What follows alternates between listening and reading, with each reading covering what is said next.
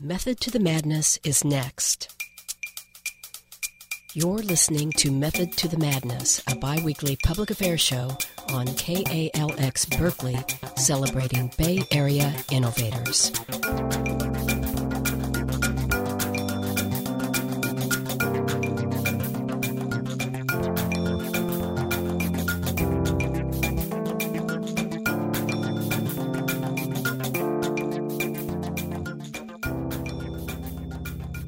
I'm Lisa Kiefer, and today I'm interviewing Eric Leenson, president of Sol Economics.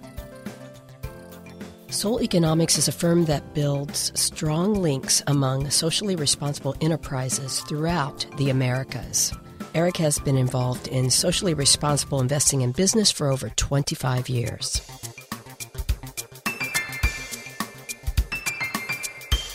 Welcome to the program, Eric. Well, it's a pleasure to be here.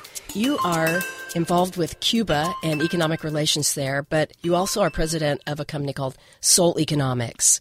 Right. I want to talk a lot about Cuba, but tell us what you're doing right now as president of Sol Economics. Well, basically, Sol Economics, it's all about enterprise solutions and solidarity. So the soul is really solution and solidarity in the Americas. It's an effort to link up initiatives around socially responsible enterprise in the U.S. and Latin America. So, right now, my primary project is in Cuba, but I also am working a bit in Central America and Brazil and other places as well.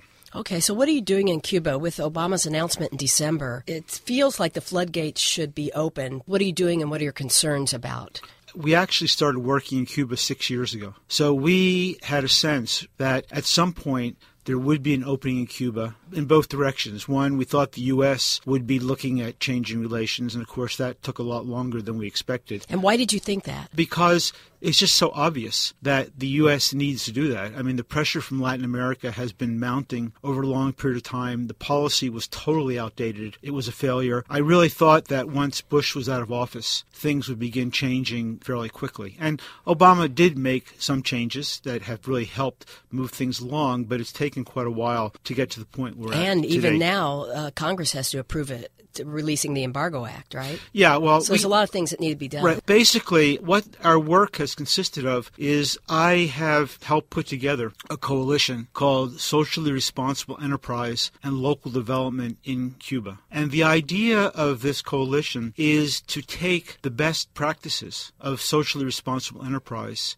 that exists, particularly in the Western Hemisphere, to Cuba as kind of a menu of what's possible if one believes, and I, I did think this six years ago, that the Cubans would need to make some adjustments to their economy, and sure enough, that part came true pretty soon because four years ago, basically the Cubans announced to the world that their economy wasn't working properly and they would update it in various ways, keeping socialism of course, but at the same time bringing in a certain number of market type uh, reforms that would allow for more innovation. So essentially, our timing on the Cuba side was very good because what we've done over these years is taken about 50 experts, mostly from Latin America, pretty much entirely from Latin America, but also from Europe and Canada, to a lesser extent from the U.S., to Cuba for conferences to talk about subjects they'd never really talked about before that cover the range from corporate social responsibility to different types of cooperatives. The idea was to give the Cubans kind of a menu of things that are happening in other places because they've been kind of cut off and let them choose. I mean, if they're going to be redesigning their economy, why not try to take advantage of mistakes and, and lessons learned other places? I'm sure one of the things you talk about is retaining the good things about Cuba. Capitalism can be a freight train when it arrives. And how are you teaching them, or at least talking about, keeping the things that are good about Cuba? You know, they have pretty good health, right? Medicine. And you know, I know there's a, a couple things that the, I've seen some documentaries that they're pretty strong at. Well, they're extremely strong in healthcare, medicine, and I would say in many ways uh, developing senses of community and participation. We had to sort of sum up the work of the project along the lines you're talking about. I would say what we're asking constantly are two questions. One is very similar to what you said. How can Cuba maintain the achievements of the revolution while significantly improving their economy? It's like a new paradigm. Right. And the other question along the same lines is how can they skip 20th century capitalism and move right into 21st century sustainability? Because they don't even have internet, right? Very limited. Yeah. Very limited internet. So basically, I mean, I, what I find also very interesting about this whole project is that if you look around the world today, I think everyone recognizes that our economies are broken. I mean, certainly in the capitalist mm-hmm. world, we've seen that for quite a while, and it really came home to roost with the 2008 financial crisis. I think mm-hmm. if you talk to young people anywhere in the world today, in the capitalist world, the future doesn't look necessarily so great. This economy isn't working. So what's really interesting is I think the Cubans have come to the same conclusion that their economy really isn't working, and they've said that publicly many times. Interestingly, they phrased it in a way typically many things that go wrong in Cuba are blamed on the U.S. blockade. Now, there's no doubt the blockade is incredibly strong. You're talking about the embargo? The embargo. Okay. The Cubans call it blockade. I'm Okay. sorry. The embargo. There's no doubt that it is, it is incredibly intense and it really hurts Cuban economy. But the Cubans are now in a mode where they're recognizing that they've made mistakes as well. So this comes to light in the idea that there needs to be some adjustment in the economy. Now, what that means is they are not giving up the notion that Cuba will remain a socialist country. The idea is that strategic economic services and industries will stay in state hands. They will not be privatized. Like, for instance, For instance, anything to do with education, healthcare, power generation, large large producers. so utilities, utilities will stay in, in state public hands, all those sorts of things. But that there's a huge realm within the economy that really can be privatized. And let's say if before Cuba was 95% the employees were state workers, their goal over the next few years is to reduce that to about half and half, so that half of the economy would become private. Is there any model in the world that is doing something like that now? not quite like that. I mean, you know, keep in mind that Cuba is one of the few holdouts of the old socialist world. There aren't too many socialist countries. And when Eastern Europe and Russia, Soviet Union, fell apart, they were basically bought lock, stock, and barrel by the local capitalists or by international capitalists. Cubans are very sensitive to that. Where you could make a comparison, perhaps, and this is something the Cubans do look at a, a lot, would be China and Vietnam. Mm-hmm. Because in China and Vietnam, while you have a communist system and the state still controls much of the industry, there is a huge private sector. And this is one of the debates raging in, in Cuba, of course, is if they're going to adopt new ways of doing things, who are they looking to? It's a, a complex discussion, but very fascinating. First of all, China is deeply embedded economically throughout Latin America. Many of the countries that were, you know, typically U.S. client states economically now have more trade with China than they do uh, with the U.S., including countries like Brazil, Peru, and across the board, quite a few of them. Number one. Number two, there's another thing that needs to be dispelled that most Americans don't understand, which is about the embargo. Really, the United States policy was to isolate Cuba. The United States wound up only isolating itself because everyone else in the world is in Cuba. It's true the Chinese are making significant investments, but the Europeans are there, the larger South American countries are there, Russia's there, it's the U.S. that's isolating. So why do they need us? Do they need us? Well, there there are a couple of factors here. Look at the geography. The U.S. is so close. I mean, it's 90 miles away. It's a logical market and a logical trading partner. I mean, it would reduce costs significantly if Cuba had access to the U.S. market and vice versa. Number two, and right now, from a strategic point of view, it's actually probably more important, is because the United States has Cuba on the list of terrorist countries. It has incredibly chilling effect on other countries and institutions' willingness to deal with Cuba financially.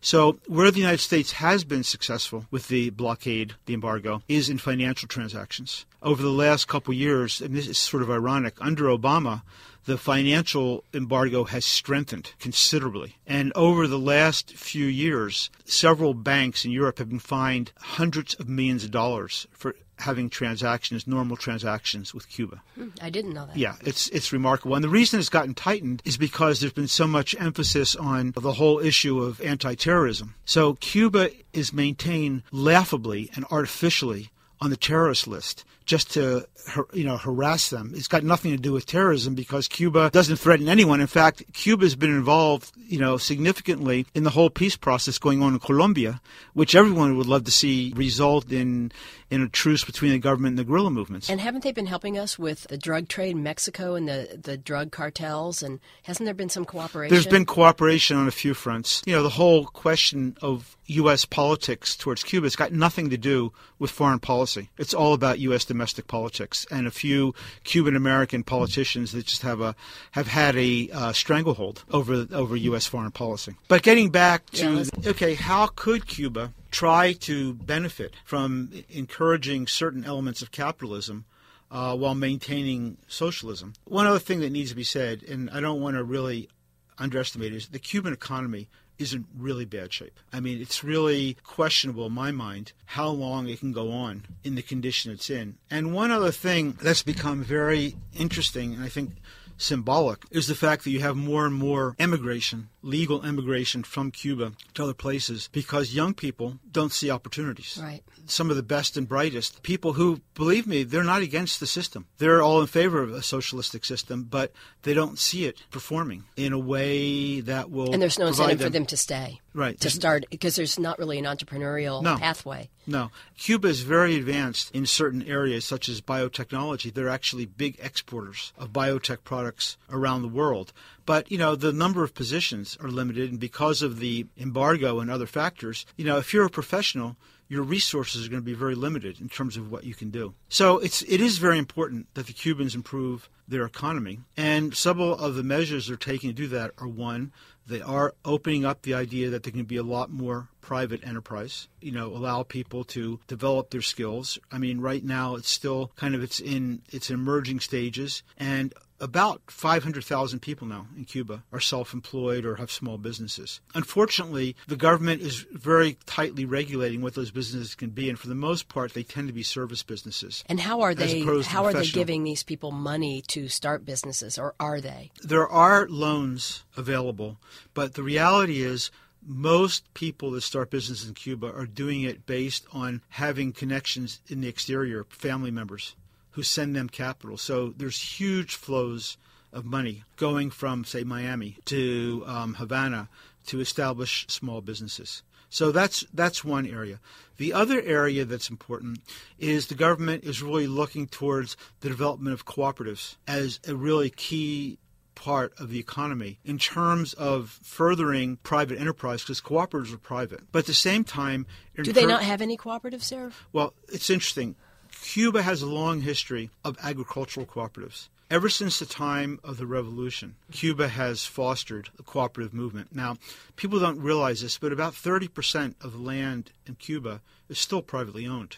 I mean, one of the promises of the revolution was to give land to the peasants, and they actually did that. And that land, the private nature of land, has remained sacrosanct over time. Uh, so there's a long experience with cooperatives in the agricultural sector with mixed results. There's never been a policy of cooperatives in the urban sector. So, for example, before every business, restaurants, beauty parlors, taxi drivers, little bus companies, all state owned and regulated. Now these are becoming cooperatives. And it's giving people that are members much more incentive to produce, they can earn better.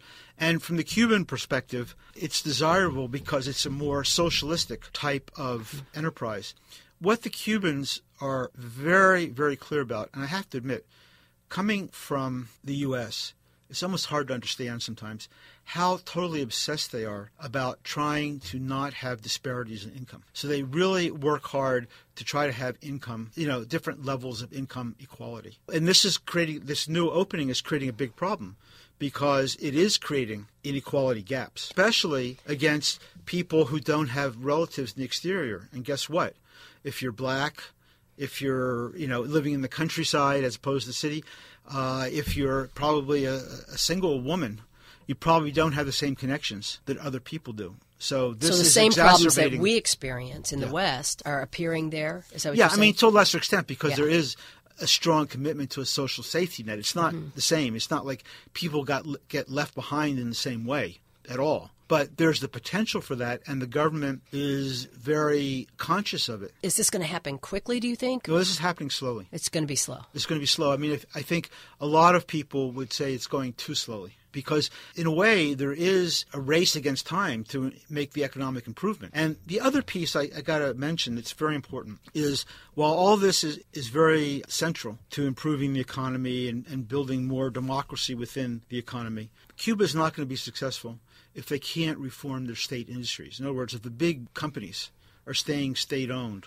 or and they're now bringing in more foreign investment. On the state-owned companies, they are making some really important reforms about decentralizing them. Whereas before everything was planned in a ministry in Havana, they're giving a lot more control, decentralizing, autonomy, decentralizing to those companies, but also to the local governments. And they're they're hoping that the local governments, municipal governments, will work closely with the economic groups to really look out for the welfare more of local communities. But this is in theory. I mean, this is something that's just being rolled out now. The other element, of course, is that Cuba needs a lot more foreign investment. And, you know, it's going to be very interesting to see.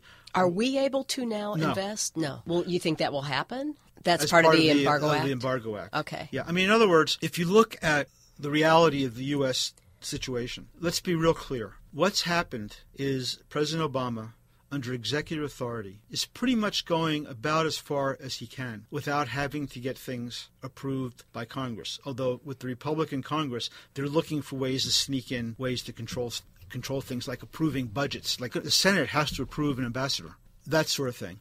But essentially, what's happened is there's been a normalization of diplomatic relations, which means that there can be upgrades from the current relationship. There's going to be embassies, you know, in the respective countries. President has also said he is going to make significant adjustments in trade and commerce relations. There are things that he can do under presidential authority. So, for example, a number of years ago, even after the embargo went into effect, the uh, the strengthening of the embargo in the 90s, there was legislation passed by Congress which allows the president to authorize the sale of U.S. goods to Cuba in the areas of food and medicines. At one point, the United States was selling $700 million worth of food to Cuba a year. That amount has fallen off, not because the Cubans aren't interested in buying, it's because under the embargo, it's interesting, they can sell food, but they can't offer credit. So one of the things that they're looking at now would be to make credit more accessible. It's estimated that the, the Cubans would probably be buying $2 billion a year of goods from the United States. So, in other words, creating a situation where they can be in greater debt to us? When you're talking about trade debt, you're talking about generally short term debt. It's not going to be necessarily long term. The other thing that's happening is that the Obama saying he's he's going to allow U.S. banks to begin relationships with Cuban banks, which right now doesn't happen. That he would expand the nature of people to people travel to Cuba so that people, many more people could go to Cuba more easily and they could actually use their credit cards when they're in Cuba, mm-hmm. which you can't do today. And really importantly, is one of the announcements was that the U.S. would re examine whether or not Cuba should be on the terrorist list. That and, would be really and that would be really important. important. Yeah. And I I would be willing to bet almost anything that that's a formality. They're going to take Cuba off the terrorist list. They just didn't want to do it all in one fell swoop. They want to make it look like they're really making an effort. But you know, it's it's almost funny when the U.S. does a report. They have to the president has to sign off. I think every six months on countries if they should remain on the terrorist list or not. When you read the report that's presented to the president, there's nothing that even suggests that Cuba's a terrorist country. And yet you have countries like North Korea, which isn't on the terrorist list. Are you involved in any of Obama's consultations about Cuba? Indirectly. I mean, we have developed a number of resources around different things. We have very good contacts in Cuba with different sectors that are, are, promoting these things. And, you know, we have informal contacts with the State Department and other places. Yeah. You've got quite a background in the Americas, both for you know, social enterprise movements and, and various things. You also were a co-founder of La Peña Cultural Center here in Berkeley. Right. I want to talk about your background. How did you get so involved in the Americas and Latin America specifically? We know it's funny when I was um, I grew up on the East Coast, and when I was 15, I went on this trip organized by a minister with about 30 other teens to Mexico I just fell in love with it, and somehow I got interested. I started. I was studying Spanish, and then when I was in university, I studied international affairs in Latin America. I, I got a Fulbright scholarship and arrived in, in Chile one week before Allende was elected president. So my wife is from Argentina, so it's a you know yeah. it's a pretty deep relationship. And how did you end up in the Bay Area then?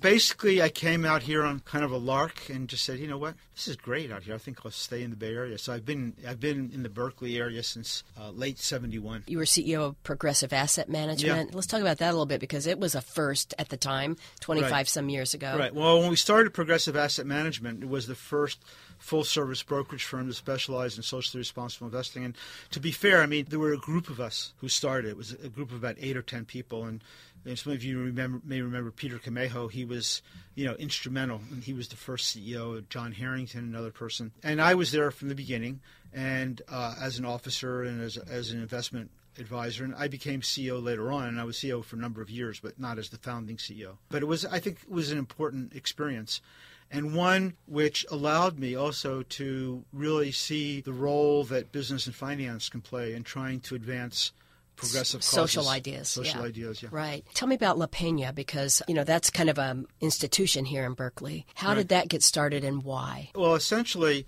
as I mentioned, I was in Chile during the Allende government. I was there for about the first year and a half. And then when I got back here and came out to the Bay Area, you know, it was obvious that the United States was intervening in Chile even before the coup. They had a economic blockade going against Chile, and they were obviously supporting the military and others. So a group of us began organizing around that issue. Peñas are popular throughout Latin America, well, especially in the southern cone, Chile, Argentina. And traditionally, they were gatherings at the time of harvest to celebrate the harvest and to socialize, etc. What happened was in, in Chile in the 1960s, there was a new type of peña created in urban areas, which essentially, uh, Violeta Parra was one of the founders of this, of this movement, brought the new song with it. So, in other words, it became politicized in which it became places that were talking about struggle, talking about the need to make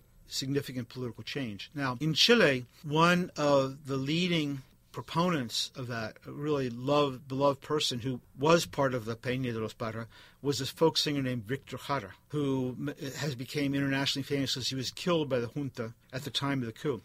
Just coincidentally, I got to meet him and we became friends. So I did know him during my time in Chile. I would go to his house for dinner and that sort of thing. And we were in communication before the coup. So at the time of the coup, of course, all of our work escalated as, you know, the, the dreadful events became clear. So we really started organizing our work here in the Bay Area pretty much through Chile Solidarity work through a group called Non Intervention in Chile, of which I was the first coordinator. But we decided that if we could open a place like a Peña that could provide cultural, entertainment, political discussion, food and drink, that would be a great way of trying to educate people about the struggle, really not only in Chile, but worldwide, about what imperialism was all about. So, as kind of our response, some of you may remember that the coup in Chile took place on September 11th. I mean, that's a, a deadly day, apparently. So, we organized, we incorporated La Peña on September 11th, 1974, the year after the hmm. coup. As a sort of symbol of our resistance against it. And at that time, uh, there were very few Chileans in this area that were involved. Over the next couple of years, there began to come a small stream of Chilean refugees who had been ex political prisoners, tortured, etc. That became kind of a social base also of La Peña. Fortunately, we were able to provide work for a number of them, and you know, it really consolidated uh, a relationship between the Bay Area and, and, the Chilean community, which is something, of course, we're all very proud of and mm-hmm. continues to this day. So I was going to ask you what your involvement is today. Well, right now I'm actually the treasurer. Oh. I've come and gone at, at different times. We're in a moment where we're celebrating our 40th anniversary. What are they seeking to accomplish now? We've just gone through, I would say, a, a needed generational transformation. That up until the last couple of years, you know, most of us, most of the people involved were, you know, people who'd grown up in the 60s or 70s. Right now, we have a wonderful new executive director, Kristen Sprogna, and a young staff. Probably the average age is in their low 30s. So we're sort of in the process of redefining what's relevant today, 40 years later. Now, there's a strong strong tradition around Latin America, and that will continue. There's a great deal of interest. There's still a lot going on. I oh mean, yeah, no, there's you know, al- there's always things going on, Yeah. Latin America will always remain a focus. But we've got to look at what are what are the crucial issues of the day. Not only that, but for those of you, of you in Berkeley who have been around La Peña for a while, I think you'll recognize that La Peña has always been open to oppressed people in its history. You know, people don't don't know this, but even before we opened, when we first opened back in '75, a couple of the groups that used La Peña very regularly were one was the um, Vietnamese students in the United States who were studying here. You know, this is before the war ended in Vietnam. It ended, you know, in in '75. so it's kind of a sanctuary for a lot. Yeah, it was a, Yeah. the place where the Iranian students met who were fighting against the Shah uh, of Iran. It became really important, obviously, all those years in the struggle against Chile, but also during the wars, the civil wars in Central America, the Revolutionary Wars. La Peña was a real center of activity, and it's been a place that I think a lot of people have always felt comfortable. Um, gays and lesbians have always felt La Peña was open to them. Uh, members of the black community have felt that way. It's kind of been a space that I hope has really promoted this idea that we're all here together, living and struggling for a better world. So I think each generation has to take on what are the struggles of its time. If I have one message that I'd like to shoot out there, I think it's the following, and that is kind of what I was saying before that we're all looking for alternative economies that can work and that can provide good standards for human beings that aren't just all about profit for large corporations, right? This is being approached in different ways in different places. Cuba is particularly interesting because Cuba is coming at it from a socialist point of view, whereas the rest of us are coming at it from a capitalist point of view. But there's actually a number of things that we share in common. I think it's really important that we here in the States take a better look at what's going on in other places around the world because we tend to be a little provincial here and, and sort of U.S. centric, where we think everything is happening here. And in reality, there is much more going on in other places in trying to do some of these things than is happening here. From my perspective, Latin America has really been a leader in this. If you look at what's going on in countries like uh, Ecuador, Brazil, Bolivia, some of the experiments going on in, in Venezuela, it's it's kind of interesting. But it's not only in those countries. You have it in Europe. I mean, when you have severe economic crisis, it kind of brings out new inventions and new ideas. Mm-hmm. Innovations. So, innovations. So you see it a lot in Spain, in France, and in Europe. There's a world movement. It's called, I mean, there's different names for it, but it's called social and solidarity economy. And we have some of it here. I've been amazed. One of the countries that's leading the charge right now is South Korea. There's really a vibrant alternative economy movement in South Korea. But the point I want to make is I think we need to be more engaged with them. Another another thing that I learned on this voyage is Canada, for example. Not all of Canada, but Quebec. They have an, a thriving social and solidarity economy. Something like 10 to 15 percent of the economy is made up of what we would call kind of alternatives that are much more sensitive towards the mm-hmm. needs of, of people. So I think it's really important for us to get engaged in that participation of Well, social sorts. enterprise. And social enterprise. yeah. That's part of what I'm trying to do in, in, in the work I'm doing. Well, speaking of engagement, how would a listener who is interested in what you're doing get a hold of you? And do you have a website? Well, I think the best way is to look at my website, and that's www.sol, S-O-L, economics.com. There's lots of information about Cuba. I mean, the, the biggest focus is on the work with Cuba, but I also try to promote other ideas about understanding what's going on internationally so you can actually learn a lot about some of the other movements that are happening internationally.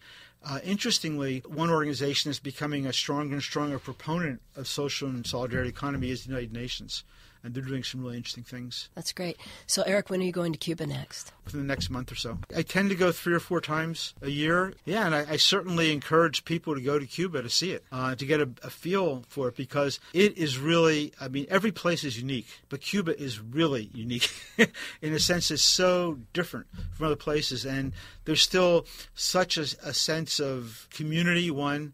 And on the other hand, historically, it's so fascinating because you still are back in the sort of 50s and 60s 60s mm-hmm. in, in, many ways. It's a time capsule. It's a time capsule.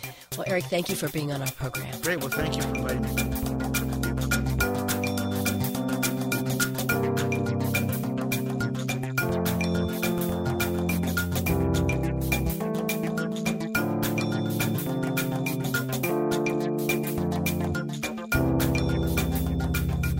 You've been listening to Method to the Madness a biweekly public affairs show on KALX Berkeley celebrating Bay Area innovators. If you have questions or comments about this show, go to the KALX website and find Method to the Madness. Drop us an email. Tune in again in two weeks at this same time. Have a great weekend.